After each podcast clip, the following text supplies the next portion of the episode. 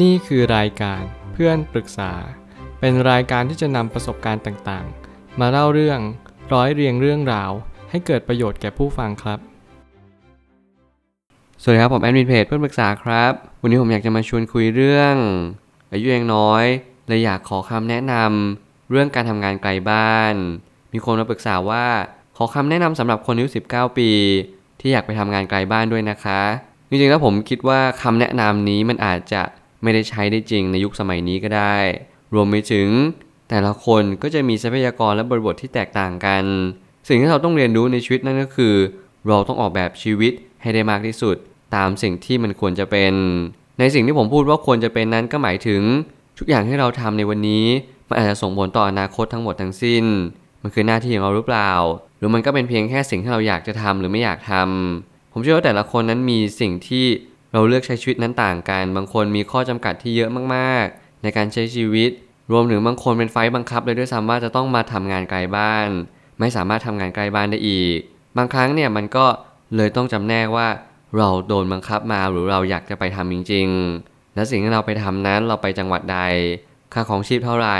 เราลองคำนวณค่าใช้จ่ายโดยรวมก่อน ในนั้นจังหวัดที่เราอยู่อาศัยนี้อยู่แล้ว ก่อนเป็นอันดับแรกว่า เรานั้นมีค่าใช้จ่ายโดยรวมเท่าไหร่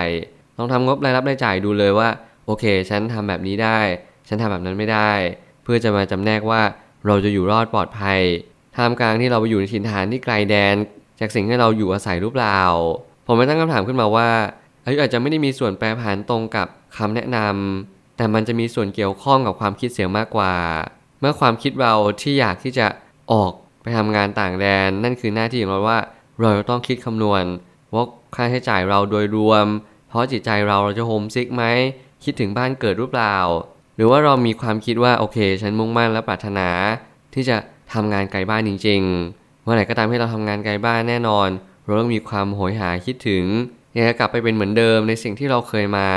แต่แน่นอนทุกอย่างมีข้อดีข้อเสีย เมื่อไหร่ก็ตามที่เราทำงานไกลบ้าน ถ้าทำงานในสิ่งที่มีค่าครองชีพที่สูงรายได้เราก็จะสูงตาม สิ่งนี้เป็นการมองแบบกับบ้านทุบดินนั่นก็คือ มองแบบตรงไปตรงมาว่า มันมีโอกาสที่จะเป็นแบบนั้น ในณจุดจุดหนึ่งในชีวิตนั่นก็คือ การแข่งขันก็ย่อมสูง เมื่อไหร่ก็ตามที่มันมีน่านน้ำที่มีคนมาเยอะมาก แน่นอนปลาใหญ่ก็ย่อมกินปลาเล็ก เราเป็นปลาตัวเล็กตัวน้อย แน่นอนมันก็มีโอกาสที่เราจะถูกกินกินจากปลาใหญ่ได้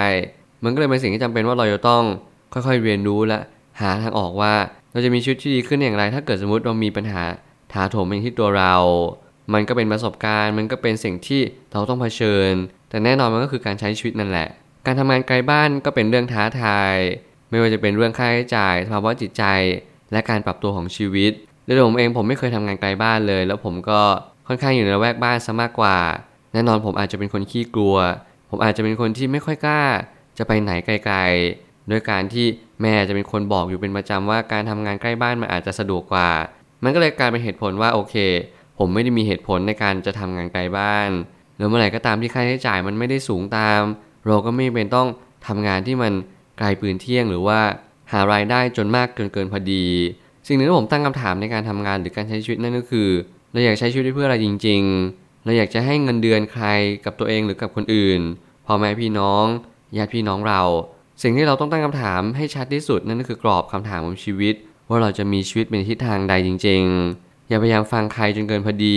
และอย่าพยายามเชื่อมั่น ในสิ่งที่เราไม่เคยเห็นไม่เคยพบเจอ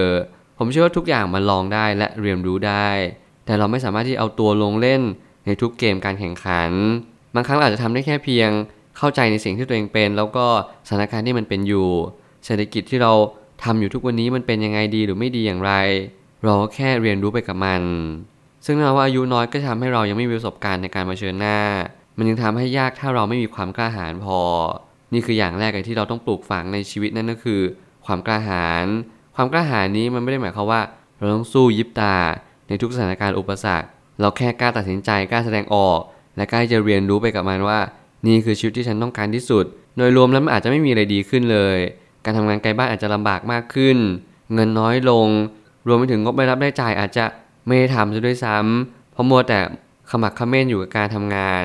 สิ่งนี้มันเป็นสิ่งที่ต้องเกิดขึ้นอยู่แล้วในชีวิตประจำวัน แล้วมันก็เป็นสิ่งที่ทำให้เราเรียนรู้ว่า เราจะทำอย่างไรให้ชีวิตของเราดีขึ้นได้จริง บางทีบางสิ่งบางอย่างนั้น มันก็มาย้ำเตือนเราว่าเราต้องใช้ชีวิตให้ถูกต้องมากกว่านี้ และเราจะต้องเรียนรู้ว่าทุกอย่างที่มันเกิดขึ้นกับเราล้วนมีเหตุผลทั้งหมดทั้งสิ้น ไม่มีอะไรที่เกิดขึ้นโดยบังเอิญ เรียนรู้กับมันใช้ชีวิตไปกับมัน การตัดสินใจนั้นไม่มีถูกหรือผิดมันมีเพียงแต่ว่าเราทำสิ่งใดเราก็ได้สิ่งนั้นนี่แหละเขาเรียกว่าชีวิตจริง ๆ แต่หากว่าเราต้องการที่จะไปทำงานไกลบ้านจริง ๆ เราจะต้องตอบคำถามให้ได้ว่า เรามีความตั้งใจมากน้อยแค่ไหน นี่คือการสอบทานตัวเองอีกครั้งหนึ่งว่า โอเค ฉันตัดสินใจไฟนอลแล้วว่า ฉันต้องการไปทำงานไกลบ้านจริง ๆ มันคือสิ่งที่เราต้องหาข้อมูลมากขึ้น เข้าใจสถานการณ์เฉพาะหน้ามากขึ้น แล้วก็ตระหนักรู้ถึงตัวเองว่า ฉันต้องการอะไรจริง ๆ ในชีวิตคำถามนี้ผมอยากให้ทุกคนถามเองบ่อยๆ เพราะมันมีอยู่ในทุกพอดแคสต์เลย แล้วมันก็เป็นสิ่งที่สำคัญจริง ๆ ถ้าเกิดสมมติเราไม่ถามตัวเอง มันก็มักจะมีน้อยคนมากๆที่จะมาถามเรา การสอบทานตัวเองการเรียนรู้ตระหนักรู้ และตกผลึกตามมา เป็นสิ่งที่เป็นกระบวนการของมนุษย์ธรรมชาตินั้นก็มาหล่อหลอมให้เราเป็นคนที่ดียิ่งขึ้นกว่าเดิม ขอให้เรียนรู้แบบนี้เข้าใจแบบนี้ วันหนึ่งเราจะมีความสุขในชีวิตเพิ่มขึ้น ไม่ว่าเราจะอยู่ไกลบ้านหรือไกลบ้านก็ตาม สุดท้ายนี้ทั้งนี้บางคนที่อายุน้อยแต่เขาก็สามารถยืนหยัดต่อสู้ได้ เช่น มีความอดทน และมีวินัยต่อการดำเนินชีวิต มันจะมีส่วนช่วยให้เราอยู่รอดต่อไปได้ วันไหนก็ตามให้เรามีวินัยมากขึ้น มีความเข้าใจชีวิตมากขึ้น ทุกอย่างจะง่ายดายมากยิ่งขึ้น ผมเชื่อชีวิตมันเป็นสิ่งที่ไม่ยากเกินไปที่เราจะเรียนรู้ แต่มันก็ไม่ง่ายเกินไปที่เราจะไม่พยายามแสวงหาการเรียนรู้ของชีวิตเลย อย่าพยายามรอคอย อย่าใช้ความเชื่อผิดโดยที่ว่า ฉันเป็นคนแบบนี้แหละ แล้วทุกอย่างก็จะดีขึ้น คุณต้องหาความรู้ คุณต้องเก็บเกี่ยวประสบการณ์ และคุณต้องเรียนรู้ว่าคุณต้องเข้าหา ในสิ่งที่มันเป็นคุณสมบัติที่ดีเสมอ อย่ารอให้คนดีความดี มันเข้ามาที่ตัวคุณ สิ่งนั้นแทบจะเป็นไปไม่ได้ในชีวิตจริง ขอให้คุณแสวงหาตัดสินใจ และเริ่มต้นลงมือทำเดี๋ยวนี้เลยเมื่อไหร่ก็ตามให้เราเริ่มต้นลงมือทำทันที ชีวิตเราก็จะดีทันที นี่คือค่าเฉลี่ยของชีวิตคนว่าเราจะเป็นอย่างไร มันขึ้นอยู่กับเราในวันนี้ จงทำวันนี้ให้ดีที่สุด จงเรียนรู้ประสบการณ์คนให้มาก แล้วเราจะได้อะไรมากกลับมา ขอให้วันนี้เป็นเพียงแค่จุดเริ่มต้นในชีวิตใจเย็นๆอย่าเพิ่งรีบร้อนค่อยๆตัดสินใจใน major event ผมเรียนย้ำอยู่เสมอว่า เมื่อไหร่ก็ตามที่มันเป็นความเป็นความตายชีวิตมันกำลังจะเปลี่ยนแปลงอย่างสิ้นเชิง ค่อยๆคิดค่อยๆตัดสินใจ ไม่ต้องรีบร้อน ไม่ต้องเร่งรีบ ถึงแม้มีอะไรกดดันก็ขอให้คุณอย่ากดดันตัวเอง นี่แหละจะเป็นสิ่งที่สำคัญที่สุดที่ผมอยากจะฝากเอาไว้ ผมเชื่อทุกปัญหาย่อมมีทางออกเสมอ ขอบคุณครับ รวมถึงคุณสามารถแชร์ประสบการณ์ ผ่านทาง Facebook Twitter และ YouTube และอย่าลืมติด Hashtag เพื่อนปรึกษา หรือ f r ร e n d t a l k a ด้วยนะครับ